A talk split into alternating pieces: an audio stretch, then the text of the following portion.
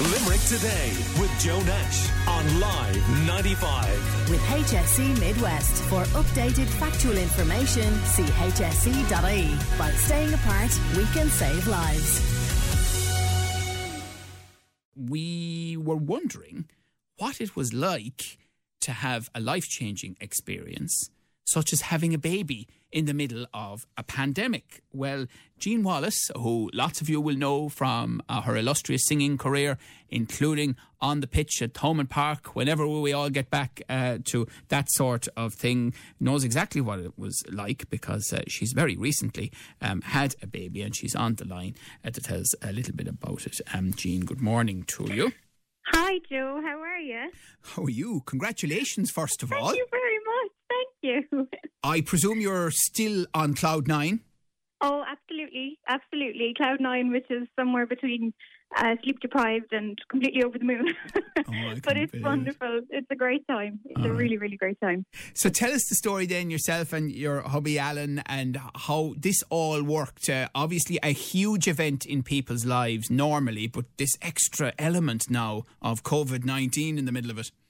Yeah, yeah. So, I mean, I suppose the main thing is it, it what could have been quite uh, like it could have been a scary experience, you know, in the thought of being in the hospital by yourself was actually um, really great. The staff in the maternity are, you know, they really looked after myself and Oisin, and we felt we were in the safest place. So that's kind of the main thing, you know. You you know when you're in there that the fact that you've no visitors, it is it is the right thing, but it was it was hard. Mm. And But it was planned in your case, wasn't it? It was a cesarean. Yes. Yeah. So I knew I knew I was having a cesarean at a certain time or a certain date. So in a way, it was I suppose in a way it was a bit easier for me because we could prepare for it. Um, so the way it worked was that um, I went into the hospital and um, I had to have my tests and all of that, and then get ready for theatre. And as soon as I was in theatre, Alan was brought in in his full PPE, um, which he would have had to wear anyway. To be fair, in the theatre, and I had I had all of mine on as well, but I had to wear a mask as well. So then um, Oisin was born, and we went into recovery, and Alan got to stay in recovery uh, for about half an hour, maybe 40 minutes, until I was brought back to the ward. And then once we were in the ward, he had to leave, and I was in there then for three nights. Nice. So- and, and Jean, just in terms of the birth itself, you know, obviously there's so much going on, swirling emotions, you know, in a scenario where, as you say, you're having a planned cesarean. But what was it like having to wear what you had to wear PPE wise, your husband, and presumably the staff as well? Yes, yeah, all the staff too, and throughout the whole time we were there, the staff they they were just wearing their masks. Um, once we were in the ward, they weren't in full PPE in the ward; they were just wearing masks. But no, they they were, and they were very conscious of it, and very um, they're they're very well set up inside to make sure that everything is done in the safest possible way. Um, but it was strange. There's no denying it. It was really really strange. But you kind of just you kind of just get used to it. You know, you kind of just don't think about it because, in a way, like I said before, it, it's it's being done for the safety of everyone, including the staff. Do you know? So it it kind of we kind of were expecting it and had prepared. I prepared myself for it. I mean, I did have moments in the middle of the night, you know, when I was up and I hadn't I hadn't seen any of my my family or Alan or I'd seen him out the window. he had uh, he'd been standing outside and had waved up at me, and my my dad and my my family had done the same. So I had seen them, but to not, you know, to not have them around was it was very strange. But it was such a short time that we were in there, and for the sake of um, Oisin and myself, and like I said, the staff, it was worth it. Yeah, I think a lot of people saw that photo on social media of Alan outside the gates looking up at you holding Well, he was Oisin cute. at the window. I know, I know.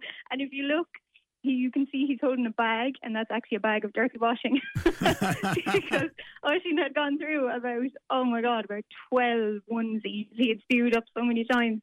So it's like, he, what they did was one of the nurses brought down, one of the midwives brought down that bag to the reception and he'd collect it and bring in another another load of supplies into me because yeah we getting to know getting to know Oisin um he had gone through quite a few onesies so yeah you can just see it in his hand um But, I Yeah. mean, at least Alan got to hold Oisin before he was Exactly, ushered out yeah. of the hospital. Exactly. And actually, I had a friend who was in the week before me, and she was induced. And when she went into labour, her husband was brought in. So if you're if you're going through labour, your partner or your whoever you're going to have with you is is allowed in. So you're not by yourself. You know, I think that's fear that's out there that I'm going to be by myself for this whole process, and you're not. You're not. It's just that there are safety procedures in place to make sure Yes, you know, that we're course. all- Yeah. you and, know. and I mean, thankfully, you know, in Oisin's case, all well, healthy, happy. Oh yeah, ha- happy out. He's gorgeous. He's very good. He's such a good little baby. We um we're enjoying getting to know him. Yeah. Um, which is lovely. He had he came out singing. He had a lovely high pitched scream. Oh, there so you go. Like, oh, there you go now.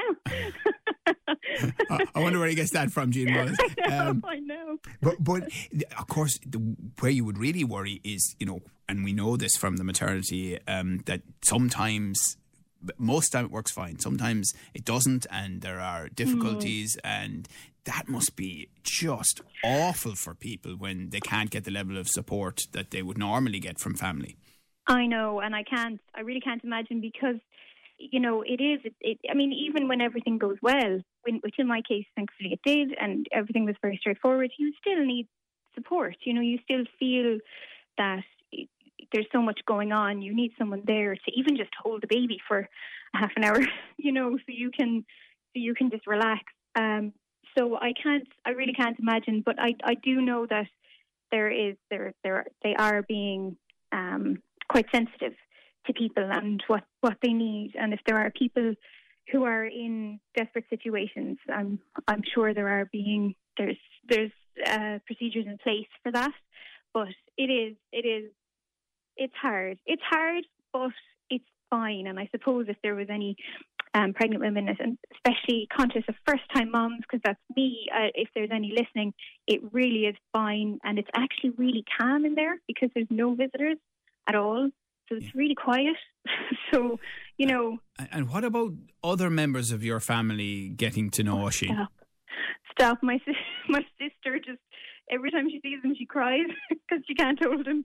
And she's inevitably wearing one of the onesies that her son had worn. Um, so, but there, we're, we've it all set up outside now that we can have people over outside socially distanced. So we have the, the garden furniture outside the front of the house, and they're all two meters apart. And we have him out every evening, and people are coming around to see him. So he's meeting everyone. It's just that they can't, they can't hold him. It's and part, it's part of it, and it's showing off the baby is part of it. E- Exactly, and them getting to know him, and you know my parents and Alan's parents, and it's his parents' first grandchild, so it's it's, it's hard, but you know it's it is what it is, and we're all doing we're all doing what we have to do to get through it. Mm. And Gina, You know. at what point in the run up to the birth did it dawn on you? Oh, this is going to be very different. when you go into the hospital or you're meeting the doctors, and they're all they were all in the PPE, Yeah. that's when it was like, oh, okay, this yeah, this is very different to you know three or four months ago when it was really busy and bustling and loads of people coming and going, and all of a sudden it's very quiet because they're reducing the amount of people that go into the hospital or into doctors' surgery, um, and everyone is wearing the full rig out. That's when it was. That's when it became quite obvious that it was different. And initially, there was mixed messages, not just from the maternity, but from every hospital. I think every maternity hospital in the country, there was there was no clear message as to, you know, are visitors allowed? Aren't they allowed? I, there was one hospital in the Midlands where there was none allowed for a week or two at all, um, and then that that relaxed. So you know, there was there was a, bit of trepidation, I suppose, that there wouldn't be any that Alan wouldn't be allowed in at all. Um, but thankfully, they've they kind of they were kind about it, all the maternity hospitals, and kind of realised this isn't something you should go through by yourself. So, um, Um, were you worried about COVID 19 itself? do you know, I, I, I, when I was pregnant, yes. Uh, so for the last, especially the last six weeks, because that's, I suppose, when it was, that's when we went into full lockdown. Um, so definitely, and really conscious of it. But in the hospital itself, no. It was the last thing on my mind, to be honest. I mean, it, uh, the staff were all being very careful, um, but I suppose I was more concerned with uh, keeping Oisin alive. Of course, myself. but um, in the hospital, no. But definitely when when I was pregnant, look, I didn't. I haven't been in a, a shop. I'm lucky that Alan is able to do all the shopping for us, and I don't have to do any of that. Um, so I hadn't been. I think I went to Boots once or twice just to pick up a few last minute pieces, but um, I was able to kind of cocoon in a way. Um, and there wasn't, there isn't much, you know, they've kind of started to now come out with guidelines for pregnant women, but there wasn't much at the beginning. You know, are we high risk, aren't we? Don't really know. Um, so I just treated myself as, I, as if I was. Yeah, and So I, I presume your hope is that uh, Oisin will never remember COVID 19, that we might be I the know. other side of it, well, the other side of it, before he, he has to worry about that sort of thing. I know, and it's funny because because the whole experience. Um, my mom keeps talking about when my granny had one of my aunts or uncles, and how she she remembers standing across the road and waving up at her at her room, which would have been somewhere around where I was as well. You know, it's just funny how this whole COVID experience has it. it brought it back all those memories for her about how it used to be. You know, when you'd go in, you'd go into the hospital and you'd be seen three or four days later. That was it. You know, Yeah. so um, that's that's been interesting. But we, we saved the, the, the paper from um, the day he was born just to kind of for him to have a memento when he's older, just because it is you know it's a one in a hopefully once in a hundred year uh, experience. So hopefully he will have Well- no recollection of it and it'll be long gone. By Well, I mean, the one up. thing that you're not worried about at the moment with everything else you have on your plate is, you know, singing and performing and all of that. Oh, stop! I know, I know. Actually, I was supposed to, and it would have been quite fun. I was supposed to sing at the Glasgow match, which was, the, I think it was the, tw- the Saturday, the twenty fifth of um, April.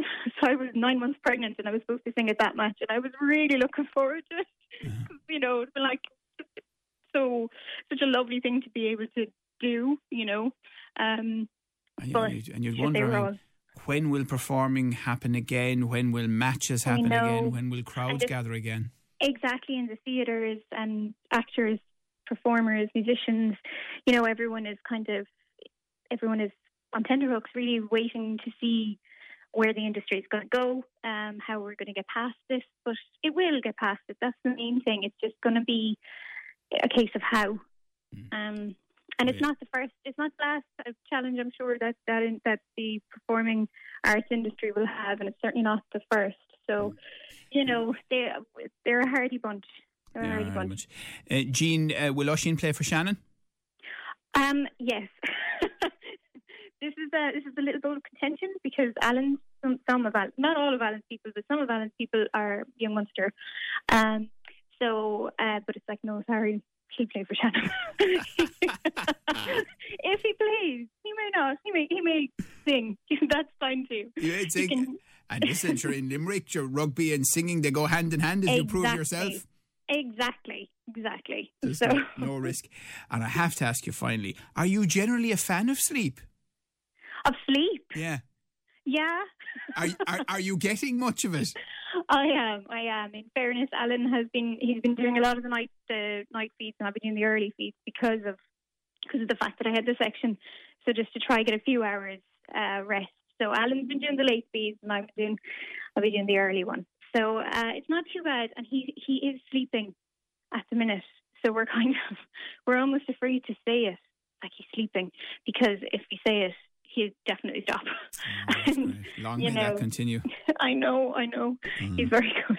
He's very good. Listen, fantastic, Jean Wallace. Thanks for talking to us. The Not at all. Thank you so much. Very best of luck to you and to Alan, and especially to Oisin. And as I say, I hope he'll never remember COVID nineteen. Let, let's let's hope we're way the other side of it by the time I he's know. thinking about those uh, those things. And, and, I know. And thanks for the bit of reassurance as well for um, people going in and out of the maternity. You know, because Yeah, obviously I it's a worry for people. Yeah, I know it is, and it's important for them to know that you really will be fine, and it, they really they'll look after you. They really will. So you'll be you'll be fine, and you'll be home before you know it. That's the main thing. Brilliant, great, Jean Wallace. Cool. Thanks so much for talking to us. Not at all. Congratulations care. again. Take care of yourself. Thanks, Joe. Cheers. Bye Bye. bye. Bye bye. Call Limerick today now on 46 19 95.